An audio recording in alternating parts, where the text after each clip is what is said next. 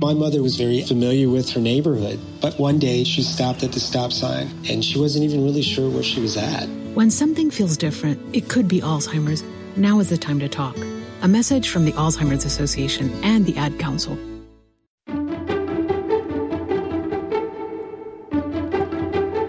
I'm Melanie Whelan, the CEO of SoulCycle. Always say, make sure that you are not on the bottom of your own to do list. Health and fitness for me is my greatest release. And so that will always come very close to the top. For other people, it may be other things time with girlfriends, coffee, reading a book, cooking. But to always make sure, you know, and as much as I can, I coach people to, to put yourself a little higher on that list. This is Secrets of Wealthy Women from the Wall Street Journal, helping women empower themselves financially. Now, Veronica Dagher Melanie Whelan serves as the CEO of SoulCycle, the fitness company that changed the world of indoor cycling. She shares what it's like to be a young CEO and discusses how her past success in strategy, corporate finance, and branding prepared her to lead SoulCycle to rise among the spin competition. So, Melanie, you credit your dad with your entrepreneurial streak, and wondering what the biggest business lesson he taught you. So, I grew up in Baltimore, Maryland. My father was an entrepreneur and started multiple transportation and messenger businesses in DC. So I grew up with him commuting an hour and a half each way every day. And I grew up with a mother who would run payroll on the floor of our living room at night sometimes to support these new ventures. And back in the early 80s, being an entrepreneur wasn't quite as cool as what it is today. But I remember when he was starting these businesses, you know, he really prioritized customers over anything else because in the service business that he was in, whether messenger businesses or transportation businesses, the customer was everything. And as a word of mouth business, you have to make sure that your customers are happy with, if not singing your praises about your service. And so I have lots of stories of vacations or weekends when my father would be on the phone just listening to customers complain. And he would always say that, you know, you can, they will forget uh, what you said and they'll forget what you did, but they'll never forget how they you made them feel. And in those moments, he always wanted to just give them the space to listen and to be heard. And so, listening to your customers, I think, is probably the biggest lesson that he imparted on me. And I watched it firsthand as a kid. Did you appreciate it, or did you resent it at all? If you're on vacation and he is talking business, and you know, I don't. When you grow up in an entrepreneurial household, you don't really know any differently. You know, so we would go down on, to DC on weekends. We would go to the Smithsonian. He would go into the office to work with his team or um, work on the business. And that was just part of how we grew up. I think it was exciting. You said you loved math and science as a young girl. How do you think we can get more girls interested in these subjects? Yeah, I absolutely loved math and science. And I, the reason that I grew up in Baltimore, my mother wanted us to live there and attend an all girls school, which I did for 12 years. And she believed that in 1980, to have an all girls education, I would really be raised with this idea that I could do anything and not be limited by any social pressure or any, you know, male influences in the classroom leading me to think any differently. And I think what I, that space enabled me to do was find what I loved, which was truly problem solving and working in teams to solve those problems, which is ultimately what a lot of math and science is about in school. And I think because I was exposed to it, I could fall in love with it. And I think what we have a responsibility to do for our children is expose them to as much as possible around math, around STEM, around now computer science, which back when I was growing up was not really a discipline, to let them find their own path. Because ultimately, whether you are interested in it or you follow an engineering curriculum the way that I did, if you don't love it, you won't flourish in it. So I just think getting kids exposure to this kind of education early and hoping that they will fall in love with it and follow it is the is really the key. I recall that you studied engineering in school. I know you switched out of that, but during that process, I would imagine you would have been one of very few women in the program. Was that difficult, if so? It was one of the more formative moments, I would say, in my younger life was coming out of a 12-year girls' school with 70 girls who I'd largely grown up with since I was six years old and showing up for my first day of engineering at Brown. And in a lecture room with 150 students, seeing that there were 10 women in the room. And I really do credit the school that I went to in Baltimore for teaching me to always raise my hand and to be confident in the information that I had. And that helped re- me really navigate what was a very male um, dominated discipline at Brown at the time. But I think that the core of engineering, again, is really problem solving, which is something that, you know, though I moved away from it as a discipline, is something that served me really well in business. You said early in your career you learned that you needed to be a better listener. What prompted you to realize that? I think my father ultimately was the first one who really helped to shape that thought in my head. Again, just watching him with these customers and with his teams as I was growing up.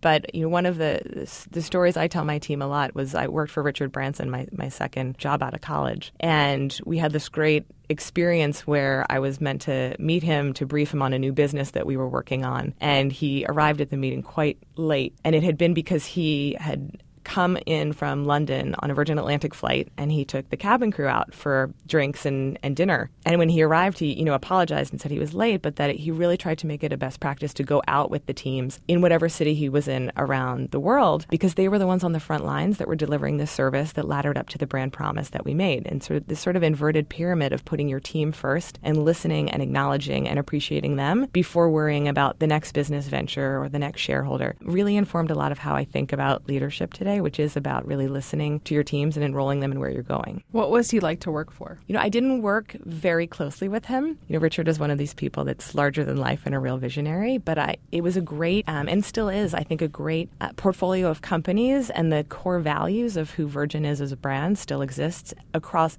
myriad companies that you know Richard has started, whether it be in aviation or in telecoms. I met my husband at Virgin, and we do a reunion every year in January where we get everybody together that work together, and it's a very like-minded, sort of value-driven group of people that I feel really fortunate to have worked with. You said you have a glass half full outlook. How did you cultivate that? You know, I think part of it is just naturally who I am. I think it's really hard to cultivate in people positivity and optimism, and it's something that I, I think growing up I've always had the sort of attitude I'm, go- I'm going to figure it out and why dwell on the negative when we can just focus on the positive. And I think that, you know, as a business leader, sometimes that's hard when things don't go to plan, which is more often obviously than not. But I think what sees you through that is this notion that you can do it better and that there is potential and that the idea is big. And it's something that I really try to instill in my children as well this idea of reckless optimism that is always a winning strategy. You said it's important for business leaders to be optimistic. How come? Uh, you know, as I said, I think business can be really challenging. And you have, whether it be competitive threats or challenges or things that are unexpected that come up. And as a leader, I think your responsibility is to bring people along with you and help them to keep believing in why, even when uh, things don't go to plan. So I think that optimism is sort of the key tenant in that, in getting people excited. Soul Cycle seems to be a lot about inspiring women. What do you think prevents women from reaching their goals? So Soul Cycle absolutely is a powerful and fun and transformative fitness experience. You know, we ride together in a studio with 60 people in candlelight with an instructor on the podium in front of you telling you that you can be stronger up a hill in that class or overcome an obstacle in that class and that you can be the best version of yourself. And then those lessons and those words you take outside of the room into your life. And we hear all the time from our writers that they take these inspirational messages and it really informs how they think about themselves. And that open mindedness that comes from being physical in a space, having 60 people around you push you to your potential, push you harder than you certainly would on your own, helps people really realize their own potential. And I think it's having that vision for yourself that helps you get there. Do you think women struggle with that more often?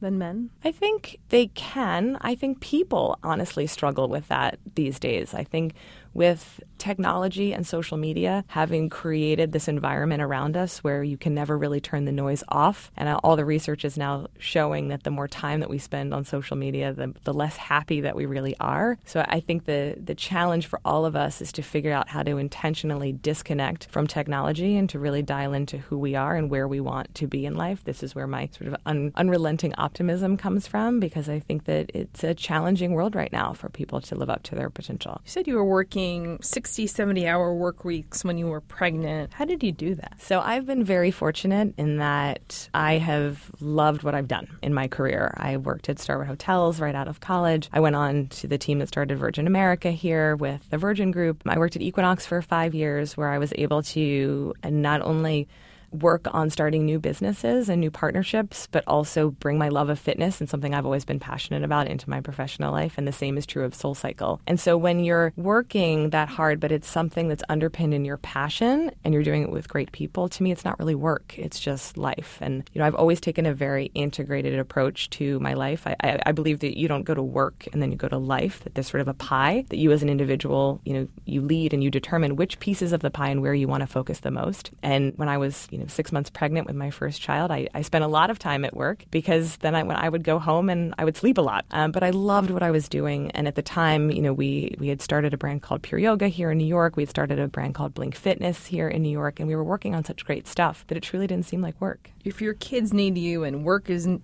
needing you at the same time, how do you how do you figure that out? How do you where do you go? Well, first I think we have to define need. If you asked my daughter, she needs me to do a lot of things that she can actually do for herself. You know, as a as CEO of a company um, that has a lot of women leaders in the field and in our HQ office, you know, I really believe that family has to come first. And if there is a true need, that there is a way to make that happen. Always, we've got great people around us. I think people are connected more than ever on phones and laptops. And so, if that means not being in the office or having to step out for something, that is absolutely always the priority. So many working moms feel a sense of guilt, especially if they're working long hours. What do you think about that? I think what's important for me as a mother is always first to be there when the need is truly there, but backing up and looking at it really philosophically and from a macro point of view is to be a strong role model for my children. Ultimately, what I want to raise is responsible and thoughtful citizens of the world who are inspired to reach their potential. And I think having two children who view their mother as the CEO of a, a company that they can see on the street corner on their way to school, and having a father who's a, a president of his organization is, is really inspiring for them. You know, we talk a lot about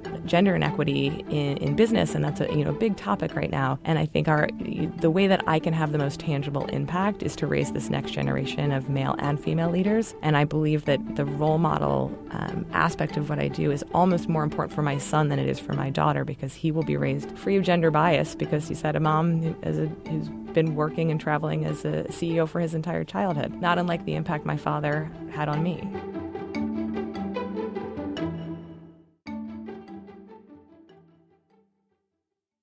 My mother was very familiar with her neighborhood, but one day she stopped at the stop sign and she wasn't even really sure where she was at. When something feels different, it could be Alzheimer's.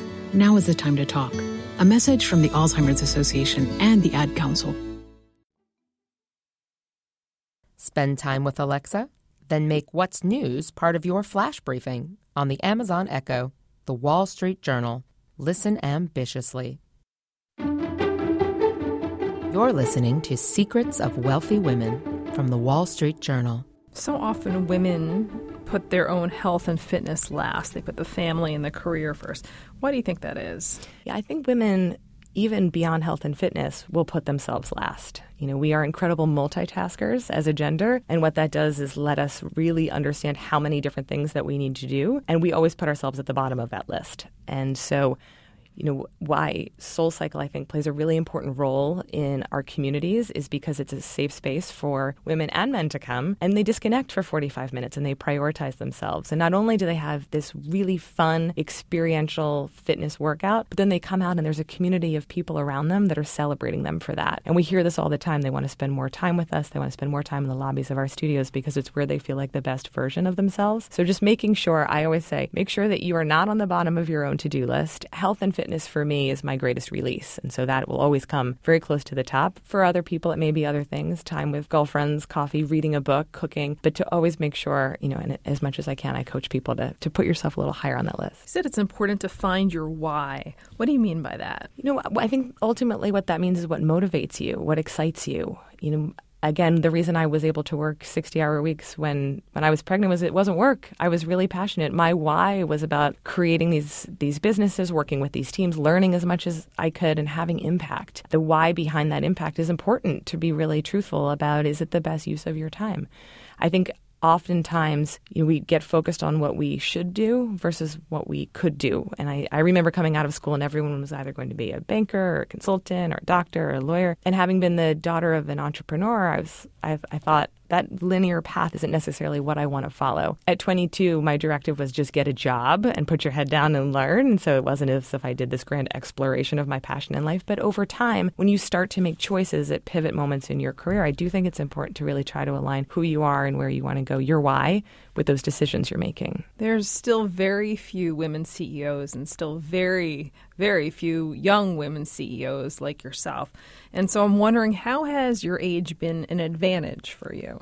That's a that's a great question. You know, I, I started at SoulCycle running operations. I was our COO for three years. I grew up in the business. I started when we had seven locations here in New York. When I was promoted to CEO, we had about 50 locations nationally. And growing up in the business and really understanding our strengths and our teams, but also our opportunities and where we could take this, I think really informed how I've thought about leading the company as we've gone forward. And I think more than my age, it's really been that experience that was very formative for me in terms of how I think about leading the business. And age really hasn't factored into it much yet. Hasn't been a disadvantage in any way, or so funny. I we I get the question about gender a lot and what that has been like, but age, no. I think you know again, advice that I, I give people a lot is just know your business. You know, know your know your numbers, know where your opportunities are, and be willing to acknowledge what you don't know and where you need help. And that's one of the things that I've learned very deeply over the last couple of years is we, we we're not all experts at everything. And just because your business card says a title doesn't mean you have to have all the answers. And so surrounding yourself with people, what I be- have believed that are smarter than me, that I can learn from, but also the sort of the sum of the parts is greater than the whole, or whatever that expression is, has been really um, transformative. And I just I try to ask a lot of questions and surround surround myself with people who are willing to give me good advice so that I can maybe make up for the fact that I may be on the younger side just by getting as much knowledge transfer as I can. How did you cultivate an executive presence? Well, first you have to call my team and ask if I actually have one as I'm sitting here in my jeans and sneakers. I think years in the COO seat at SoulCycle and starting to lead a team that was first seven young women and then it was 30 people and then it was you know a larger and larger field organization really thinking through who i wanted to be and how i wanted to show up for these young people every day helped me think about what kind of leader i wanted to be and what that presence um, should be. I think sometimes, you know, when I was younger, it was just about getting the most information out at a table. I know this, I know this, this is what I need, without that much consideration for the audience. And I think as the COO of the company, I really started to think more audience first and be more thoughtful around preparation than I had been before. It's interesting that you would think more audience first since you're the boss. You would think they all need just need to listen. I hope that they do, but I think great listening comes from sort of respect and a, a goodwill in a relationship that's been built from time working together and, and time forging that understanding. You know, I can set out a great vision for the business, but if I haven't listened to what our riders believe about this or what our team thinks the opportunities are, then, you know, vision without execution is hallucination. I think that's what the expression is. So execution is going to come from enrolling people in where you're going and also listening to, to feedback along the way. So I think audience is really important. I heard you stay in touch with your mentors and past bosses. How do you do that? By reaching out when you don't need something, I think is really important. Sometimes we believe mentors are gurus sitting on a mountaintop that are waiting to, you know, espouse this great advice when it's really important and you need that great advice. And what I've tried to, to do is maintain just relationships, friendships with people. And that way, you know, when the stakes are lower and maybe I can help, is a better time to reach out so that when I really do need guidance, then that door is open and that relationship is, is strong. What advice do you have for entrepreneurs who want to create a community around their brand? That too, I think creating community around your brand or your product or your experience is creating these wild advocates and evangelists for what you do. So that really starts from listening to where the need is that is somehow unmet in their lives and then delivering or over delivering on that so that they become your advocates. You know, 80% of the new riders that come into SoulCycle come because a friend has brought them or because of the word of mouth. That has been tremendous for us in the business because as we've gone into new cities and new markets, our riders are doing a lot of the talking for them, for us, I should say, inviting their friends in, inviting their communities in. And I think it's because we have taken good care of them in the business as it is today, connected with them as human beings, acknowledged, seen, appreciated them. And I think that's at least how we have built our community is by really listening to them first. What's one thing you'll buy when you have that IPO moment for yourself? you know, what I value most is time. And we are all very time starved. That's why we are very appreciative of the time that people spend with us at Soul Cycle and how we want to make sure that it is the best use of our riders' time. So, if spending time with my kids is what I truly value the most. What type of investor are you? I am a very planned investor in that I, am definitely more conservative than my husband. I think that one of the things that makes us a great couple is he is more of a venture investor and an early stage investor, and I'm more of a 401k 529 investor. And so together we are a very good pair. So if you had to give advice to a young woman who is listening who wants to become the CEO of Soul Cycle one day, what would you say to her? The advice that I got coming out of college was to get a job, put your head down, put your hand up, and learn as much as you can. And when the work is done, ask what else there is to do, because then you're going to get exposed to lots of different opportunities. Um, I think the the entrepreneurial spirit in this country now is so exciting and uh, has evolved so far from when I got out of school. And if you have a vision and there is an unmet need and a path to profitability, then to go after that in with a very thoughtful approach, but to just make sure that whether you get that job in a, in a company and put your head down and do more or you, you start your own thing, just to make sure it aligns with your passion. Because with technology and the pace of change, um, in the world, it all bleeds together. And so you better love what it is that you're doing because it's going to be a big part of your life. What's your workout? My workout is Soul Cycle. And I am a very good tag player on the playground, which is my version of cross training. And I like to do some functional stuff in the gym as well. I'm an Equinox member, proudly. Uh, but most of my time, you can find me riding at Soul Cycle. Time now for your secrets. I'm Melanie Whelan, the CEO of Soul Cycle. My money secret is like anything in life be intentional, be thoughtful, and good things will come. Be sure to tune in every week for all new episodes featuring hair mogul Gail Federici and best-selling author Linda Fairstein. Find us on Apple Podcasts or your favorite audio provider and tune in every week for all new episodes of the Wall Street Journal Secrets of Wealthy Women podcast. What's your secret? Let us know. Write podcasts at dowjones.com or on Twitter, use hashtag secrets of wealthy women.